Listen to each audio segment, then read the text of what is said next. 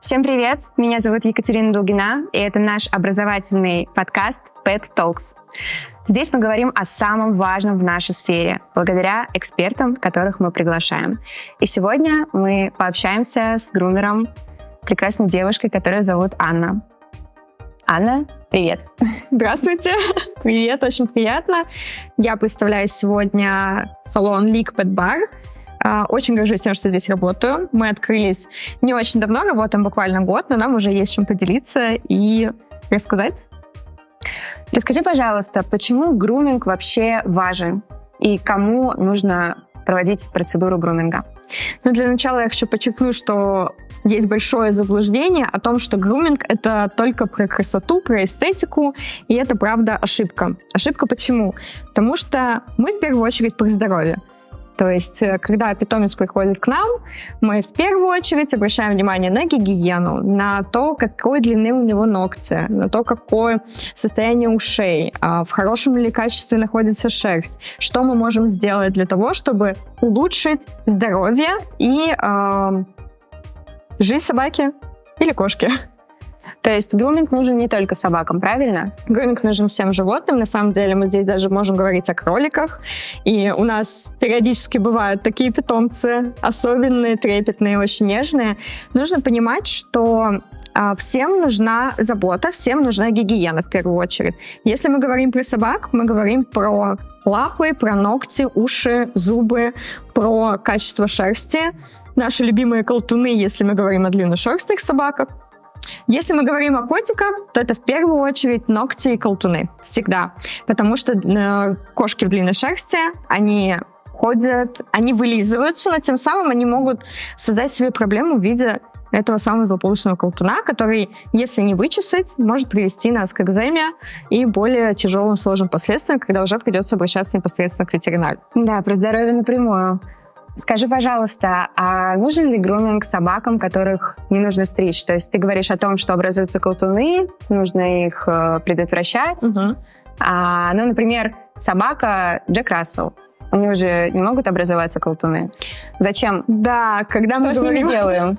Когда мы говорим про Джек Рассела, нам еще нужно обратить внимание, что бывают жесткошерстные Джек Расселы и бывают короткошерстные.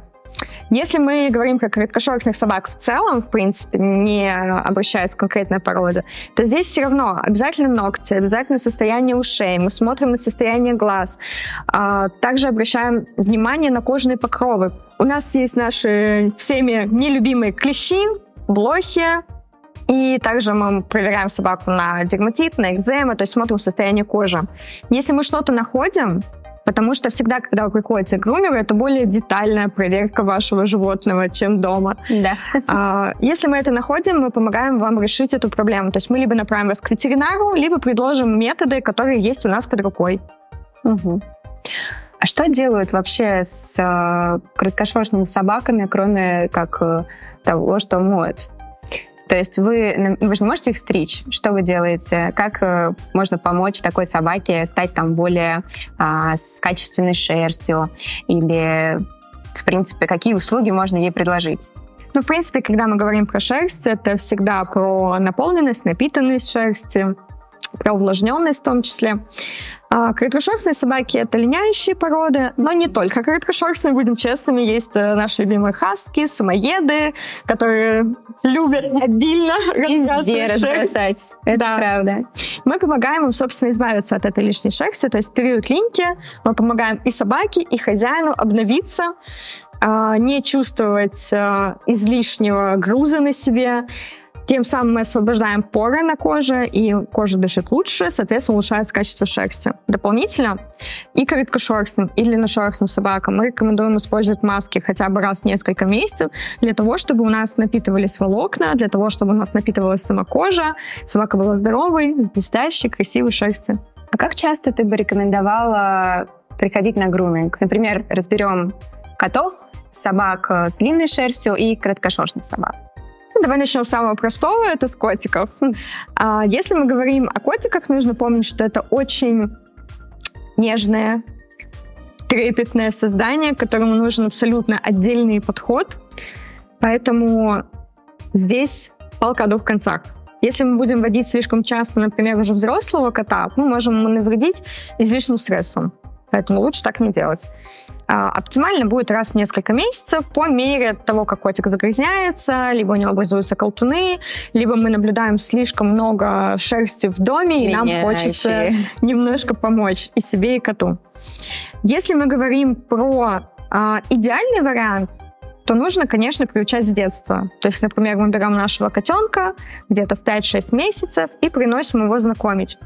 Самый идеальный вариант — это когда вы приносите котенка и мы не сразу окунаем его во всю эту среду груминга, а знакомим постепенно. То есть сегодня почесали, завтра постригли ногти, послезавтра помыли. То есть вот в таком а, очень-очень мягком направлении мы будем его знакомить. Да, про э, приучение животных к грумингу мы еще поговорим. Да. Давай больше про чистоту. Да. Дальше к собачкам. А, это тоже немножко вот про частоту, угу. потому что если мы говорим про котенка, его нужно водить почаще. Mm. Из серии раз в 3-4 недели желательно потихонечку приучать. Если мы говорим про э, кота в расцвете сил, там 2, 3, 4, 5 лет, можно раз в месяц, можно раз в два месяца, но лучше не реже этого периода.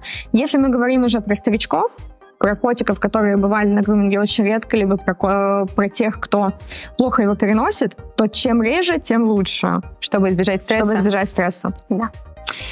Если мы говорим про собак, теперь длинношерстные собаки, не стригущиеся, а линяющие.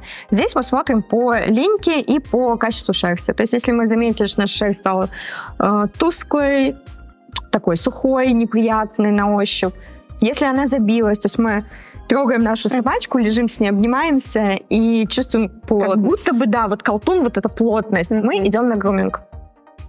А, в другом случае мы ходим на груминг э, три раза в год. Mm-hmm. Это самое оптимальное. Можно чаще, это не возбраняется, но если мы говорим об оптимальности, то это три раза в год. А, краткошерстные собачки. У них немножко другая структура, они линяют больше, чем длинношерстные, вопреки всеобщему мнению. Поэтому с ними лучше приходить раза четыре в год. Это тоже мы говорим про оптимальность. Дальше у нас есть отклонение, когда там хочется больше напитать кожу. Также у нас бывают случаи аллопеции, это выпадение излишней шерсти. Тогда мы приходим, конечно, чаще. Тут лучше советоваться с грумером. Если мы говорим про стригущиеся породы, мы ходим каждый месяц. Каждый месяц для того, чтобы поддерживать гигиену, для того, чтобы поддерживать шерсть в хорошем напитанном состоянии и для того, чтобы наша стрижка смотрелась хорошо. А, я рекомендую всегда схему месяц через месяц, то есть вы приходите первый месяц на стрижку, мы постригли, сделали красивую собаку. На следующий месяц мы приходим на гигиену, потому что она еще не успеет отрасти, у нее все классно, не нужно мучить ее лишний раз, просто сделаем гигиену. Поправим немножечко. Да, почешем, проверим, что с ней все в порядке, проверим ее ногти, ушки, то есть здоровье. И через месяц снова приходим на стрижку. Это очень здорово, спасибо.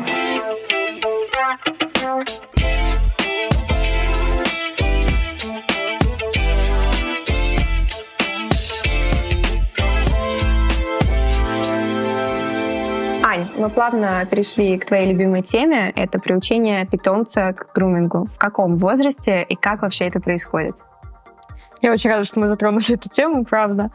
А, хочется начать с того, что все зависит от прививок и от готовности владельцев. То есть э, в идеале начинать где-то с двух-трех месяцев, но нужно помнить о том, что прививки готовы обычно в 3-4.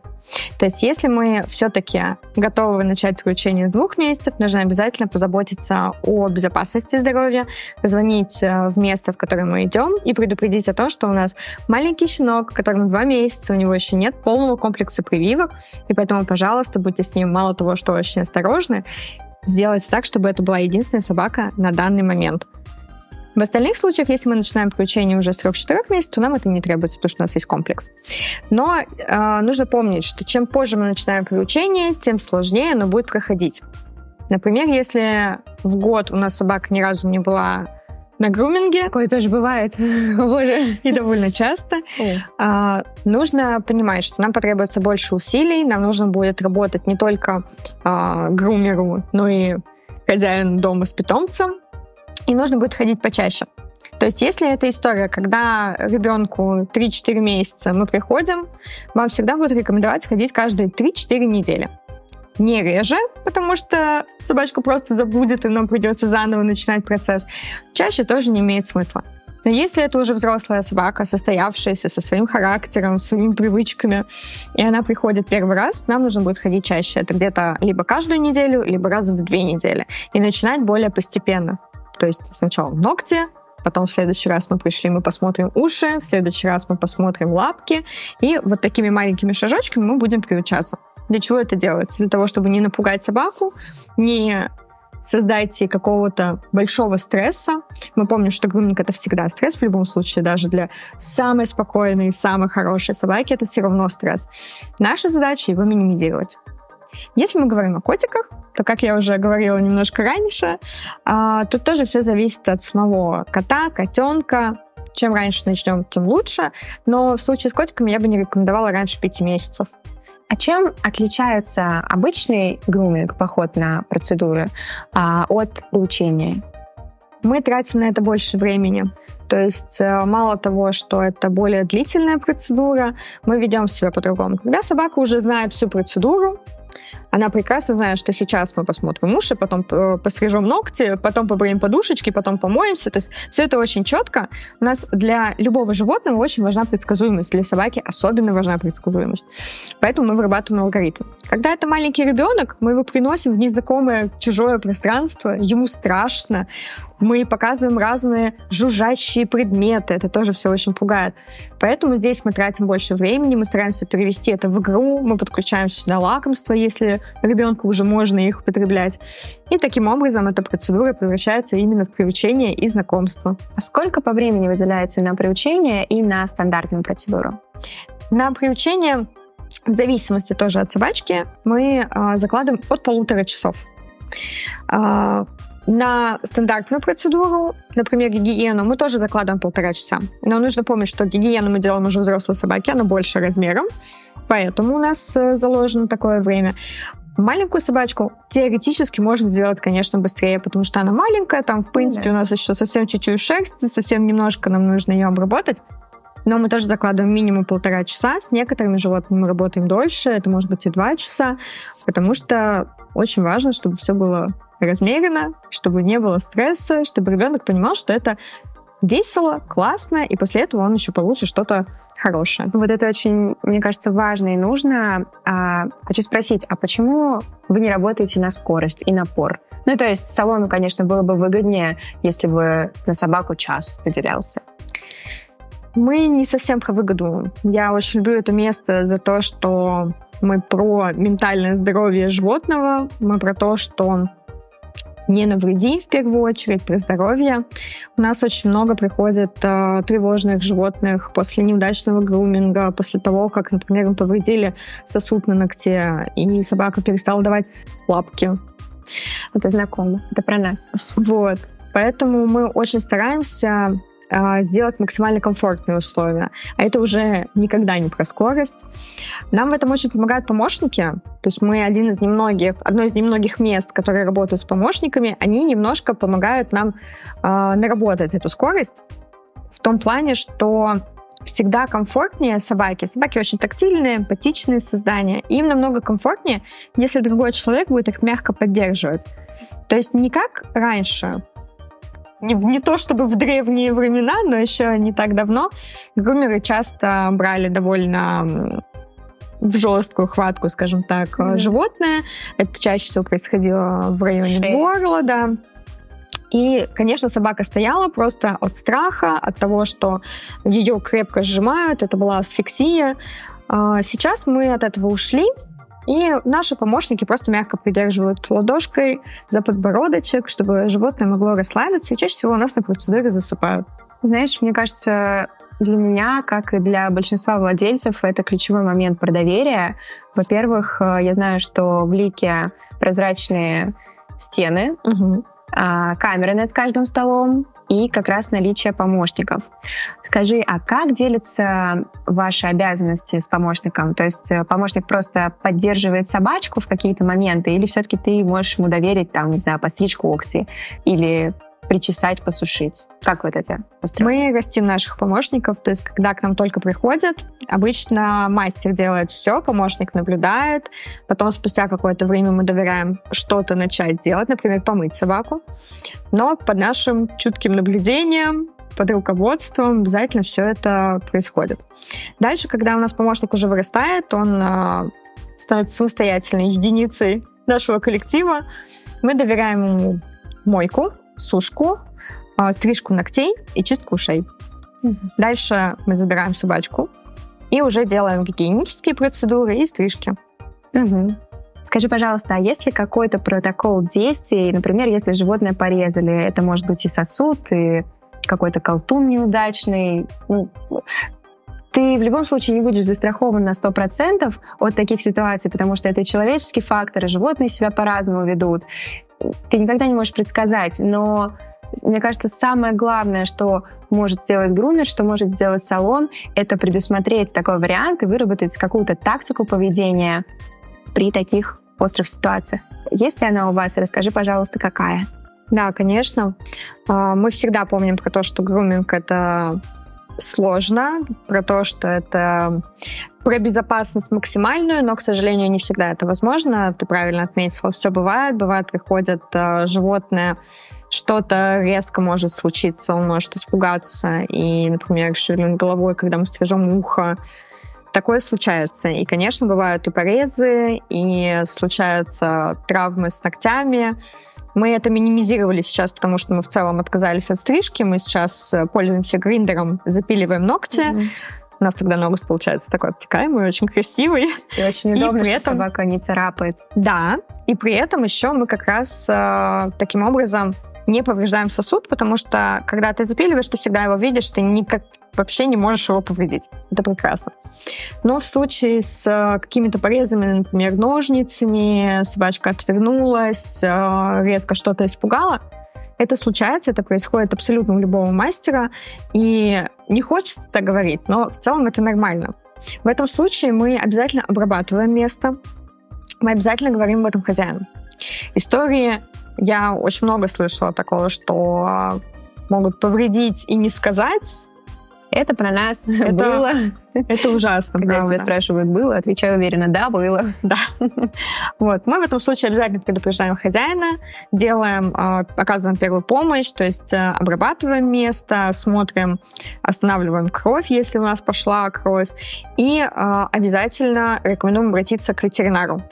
При этом мы поддерживаем всегда связь с хозяином, мы идем максимально навстречу и готовы приложить все усилия для того, чтобы эту ситуацию хоть как-то улучшить. А, я не говорю про какие-то серьезные травмы, потому что, ну, мне кажется, их сложно нанести в ситуации, когда все-таки мастер понимает, что он делает, когда он максимально сосредоточен. Вот, наверное, еще очень важный нюанс. Мастер должен быть сосредоточен. То есть не должно быть такого, что ты в переутомлении, в своих проблемах, в своих заботах, не думаешь в этот момент о работе, где-то летаешь, тогда, конечно, может случиться что угодно. Но в ситуации, когда все-таки мы здесь и сейчас, мы в полном контакте с собакой, максимум, что у нас случится, это какой-то небольшой порез. Я это называю обычно царапинкой, потому что, ну, до пореза там все-таки далеко. Но обработать, предупредить, проконтролировать. Вот это, наверное, самое такое важное. Залог, это очень здорово. А, я знаю, что лик против ультразвуковой чистки. Я всеми руками и ногами поддерживаю то, что чистить зубки все-таки нужно у врача. А, расскажи, пожалуйста, почему вы отказались от данной процедуры и как вообще отреагировали люди? Я очень горжусь тем, что наше пространство изначально его не поддерживало, и у нас не было с самого первого дня этой процедуры. А, очень просто все. Все, что касается более деликатного здоровья, того, что должен делать ветеринар, должен делать ветеринар. Поэтому ультразвуковая чистка — это больно. Я очень хочу всем напомнить про то, что это больно. И если какой-то мастер вам говорит о том, что ну, собака лежит нормально, вы никогда не залезете ей в голову. Поэтому, пожалуйста, всегда вспоминайте себя на ультразвуковой чистке и отмечайте, что это неприятно. Я хочу добавить, что как минимум это очень дискомфортно, и если ты себе можешь объяснить, что нужно потерпеть, mm-hmm. полежать, и тебе делают добро, то собака этого не понимает. Если мы не говорим про травматизацию непосредственно от ультразвукового аппарата, от скручивания, как часто происходит да. в салонах, то банально это стресс, который может оказать пагубное влияние на психику, и ты никогда не предскажешь, как твоя собака к этому отнесется. Даже если собака спокойно лежит, может быть, у нее внутри такая буря эмоций. У меня мурашки, у меня все тело в мурашках. Мне кажется, это так важно и так здорово, что мы об этом говорим. Да, но даже если мы на самом деле отойдем от истории про то, что мы травмируем собаку, мы травмируем ее психику, мы можем э, вот этим своим желанием точнее, нежеланием вводить собаку в наркоз, э, довести ее до травмы физиологической, я также хочу обратить внимание на то, что ни один грумер без наркоза не прочистит зубы так, как это сделает ветеринар под наркозом, потому что нужно залезть достаточно глубоко для того, чтобы это все было Хорошо. Мне еще очень нравится, что люди а, предполагают, что можно узнать состояние зубов без рентгена. А угу. если там что-то гнилое, извините, появилось? Ну, в общем, да, вот здесь я еще хочу очень обратить внимание как раз на гигиеническую чистку зубов, а, которую мы предлагаем у нас. А, для чего? камень начинает образовываться под десной. Всегда тоже об этом помните. И чем раньше мы начинаем профилактику, лучше с щенячьего возраста. Очень многие говорят, что ну, у нас щенок, у нас еще не поменялись зубы, зачем mm-hmm. нам делать э, гигиеническую чистку? Привыкать кто будет. Во-первых, это приучение. Во-вторых, это профилактика. Всегда профилактика. Да. Это круто.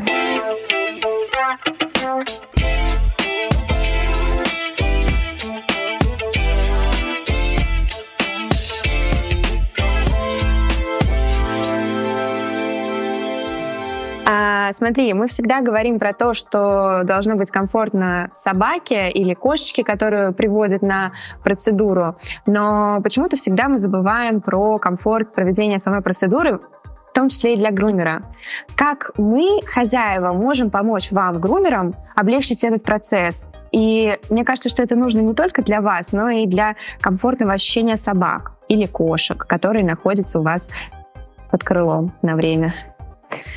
Прекрасный вопрос, очень приятный.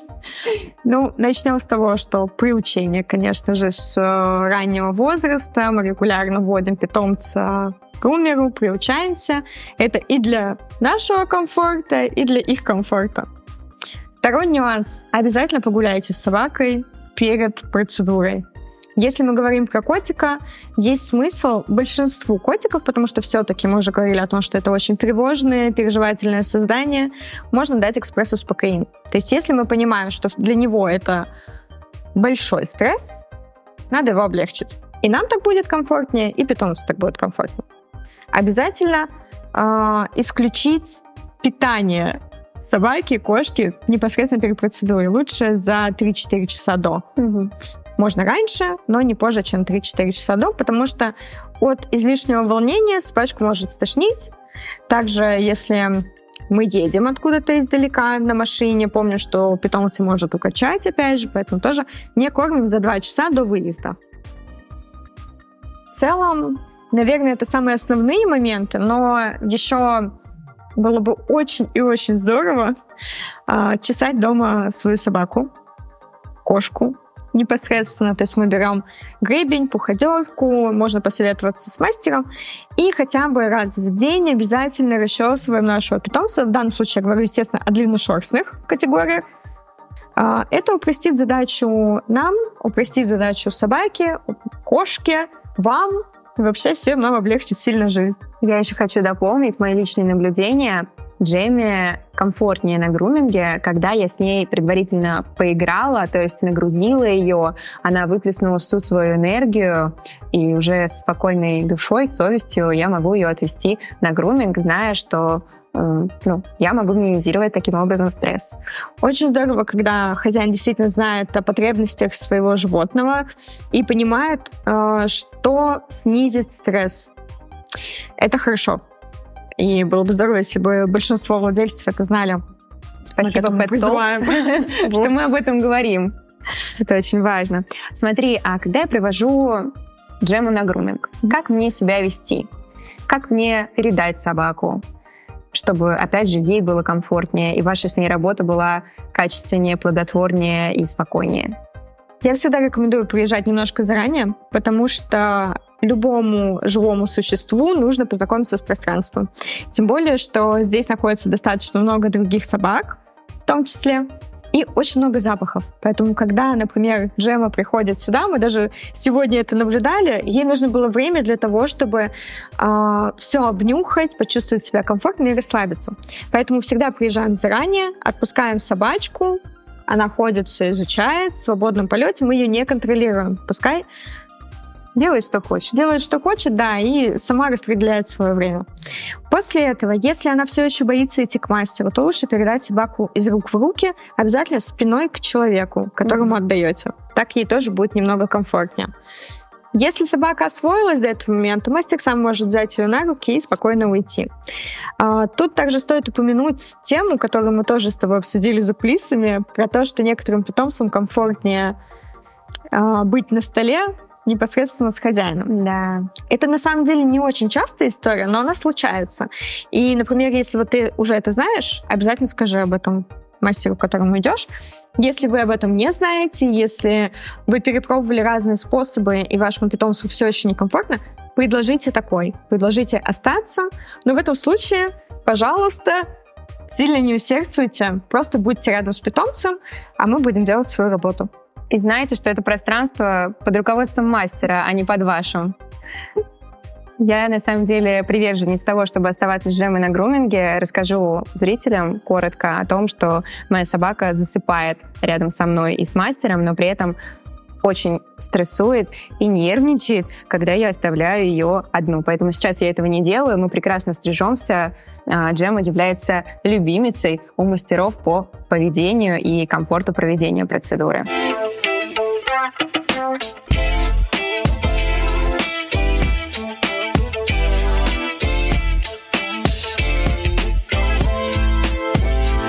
Ну что, мы переместились в святую святых, кабинет под названием «Грумерская». Меня интересует вопрос домашнего ухода. Как часто нужно мыть животное? Как правильно это делать? Как часто нужно расчесывать, чистить зубы? И особенно интересует момент с ушами. Ну что, добро пожаловать на мою территорию.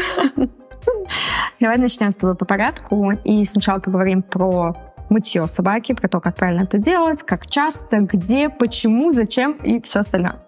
Начнем с того, что мы всегда моем собаку три этапа. Первое шампунь очищающий для того, чтобы снять весь роговевший слой кожи, убрать какие-то проблемы и, в принципе, хорошенечко ее почистить. Проводим аналогию с тем, как мы моем голову.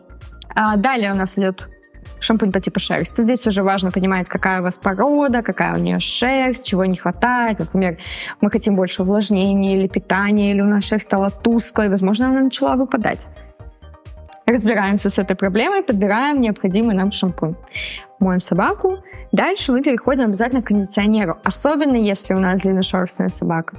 Но пожалуйста, краткошерстно тоже его используйте, потому что это просто будет очень красиво. В данном случае мы говорим именно о красоте.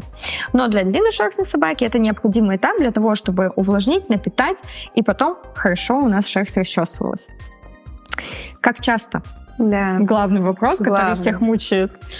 А, если у нас краткошерстная собака, раз в месяц, можно раз в два месяца. Если вы не чувствуете излишнего э, выделения кожного сала, то есть у вас собака не жирная, такая неприятная прям, да, на ощупь. И не воняет. И не пахнет, да. Возможно, кто-то любит в чем-то кувыркаться на улице что-нибудь найти, тогда, конечно, можно и почаще. Но если у нас этого не происходит, раз в два месяца вполне достаточно.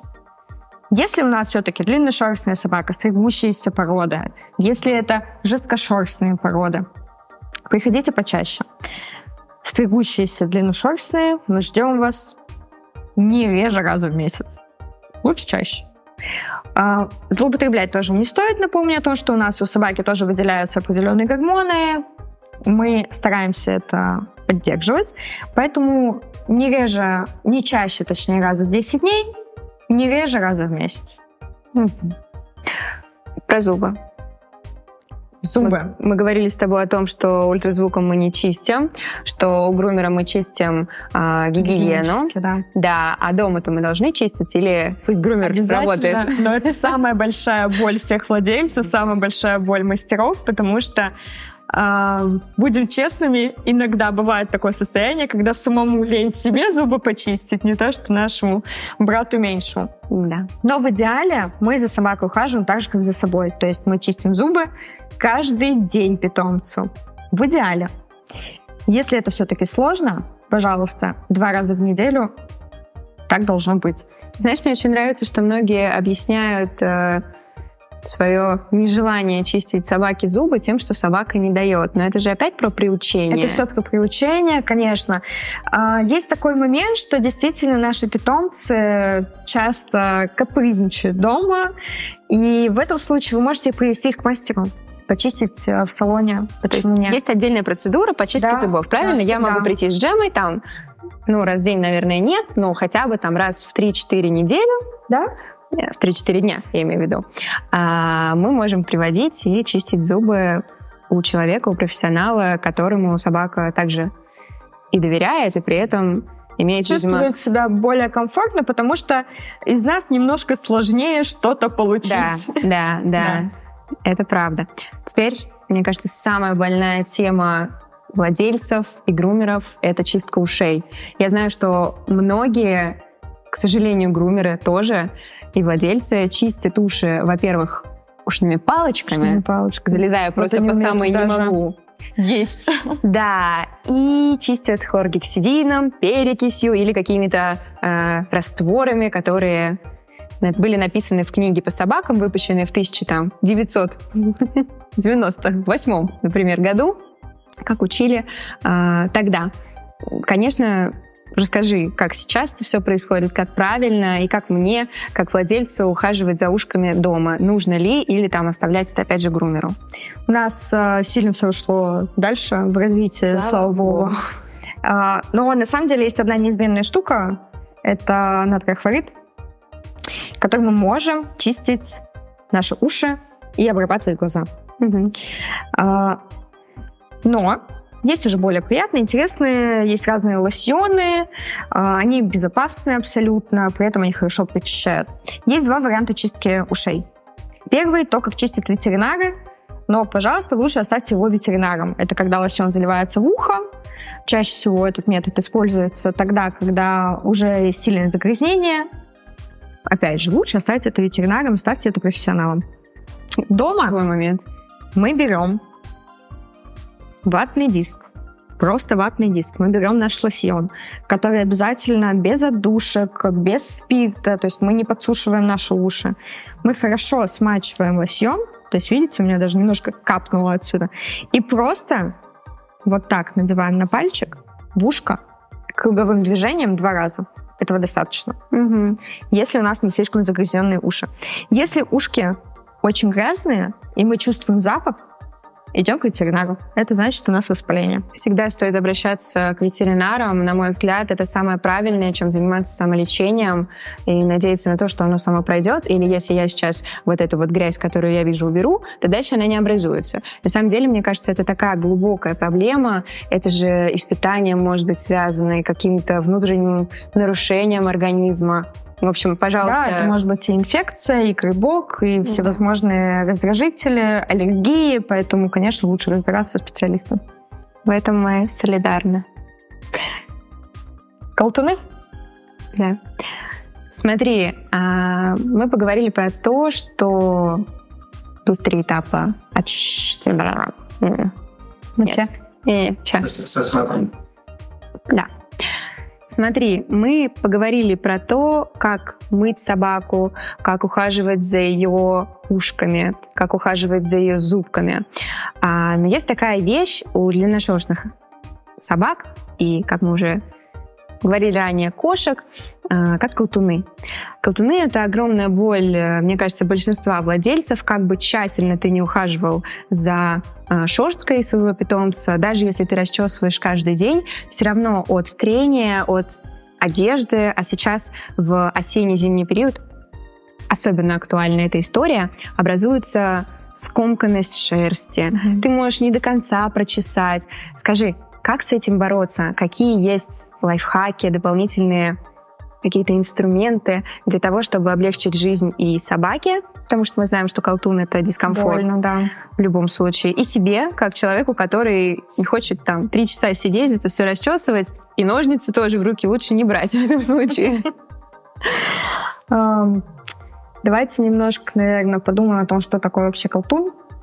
А, колтун — это спутанность шерсти. Она бывает разного уровня, назовем это так. То есть есть маленький колтун, мы его обычно называем спутанностью. Есть уже более серьезные колтуны, когда нам ничего не поможет, кроме машинки. Мы mm-hmm. просто его должны сбрить и смириться с этим. Баранья шерсть такая? Как... Да, да, когда мы, знаешь, как шкуру действительно снимаем. А, в первом случае у нас вот есть очень классные инструменты, так называемые пуходерки. Они абсолютно разных видов, а, с разными щетинами, с разными наполненностью, скажем так.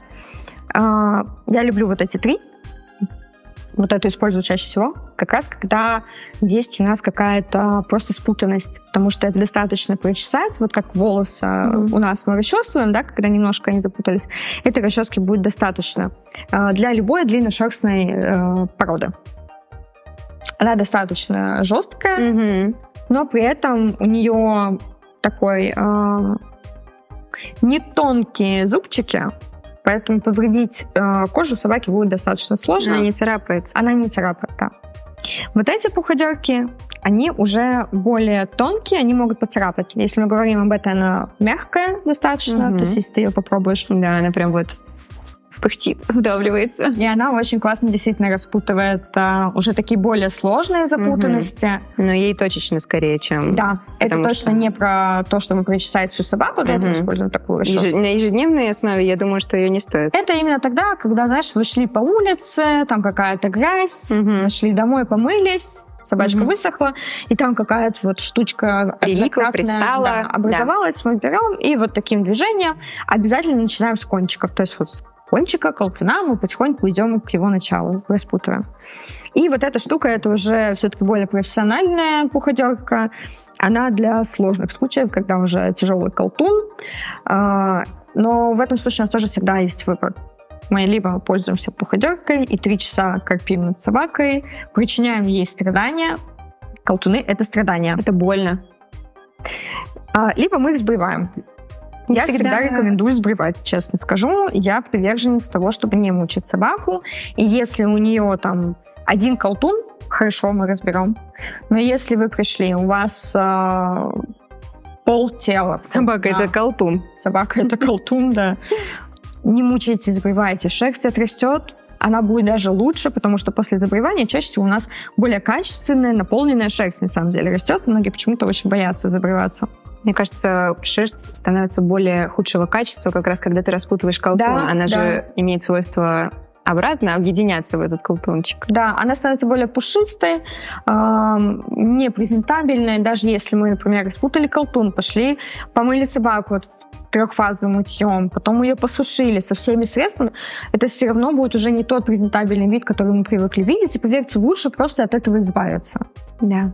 Расскажи, а стоит ли использовать, может быть, какие-то спреи для облегчения распутывания тех же самых колтунов? Еще я слышала, что некоторые грумеры рекомендуют в целом расчесывать собаку только с использованием спрея. Если мы опять же говорим про длинношерстных, э, которых стригут, там, угу. как моя джемочка. Ну, здесь все зависит, опять же, от степени колтуна, потому что э, а, все-таки, если вы дома обнаружили спутанность, то есть то, что я называю первой стадией, это можно расчесать без средства. Mm-hmm. Можно со средством. Ну, здесь по желанию, на самом деле, огромной роли он не сыграет. Но нужно помнить, что если мы используем средство, оно загрязняет нашу шерсть, она становится более жирной, mm-hmm. мы все равно идем к грумеру. Если у нас уже более серьезная история, прям колтун, мы идем к грумеру мы идем к грумеру и уже советуемся с мастером, а, насколько это будет травматично для собаки распутывать, или все-таки лучше нам от него просто избавиться и сбрить? Скажи, а я вот, например, обнаружила у Джема колтун, и я не понимаю, как мне с ним бороться ли дома, прийти к тебе, чтобы ты его распутала, или прийти к тебе, чтобы ты его срезала. Я могу просто подойти на консультацию? Конечно, конечно. Всегда можно подойти э, в любой, мне кажется, салон, в любое место, к нам уж точно Вы открыты. И сказать, что, ребят, посмотрите, пожалуйста, у нас даже бывает клиент, который заходит и просит посмотреть им зубы, насколько там все плохо. Ого. стоит ли им уже идти к ветеринару, Мгм. даже в таком ключе. Поэтому мы всегда открыты, мы всегда готовы помочь, потому что, э, снова напомню, мы про здоровье. Да, это очень круто.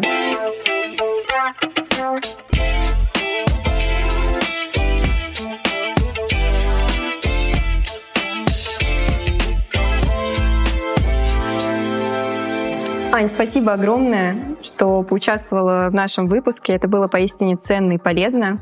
И я уверена, что каждый, кто смотрел и слушал наш выпуск, э, нашел для себя уйму интересной и полезной, а самое главное, важной, актуальной информации. Это был выпуск Pet Talks. С вами я, его ведущая Екатерина Долгина, наша прекрасная грумер Анна из салона Лик Pet Bar, и где-то там бегает моя помощница Джемочка. Подписывайтесь на каналы нашего проекта. Вас ждет много поистине интересного, ценного и полезного. И всегда помните, что с нами вы делаете жизнь своих питомцев качественнее и лучше.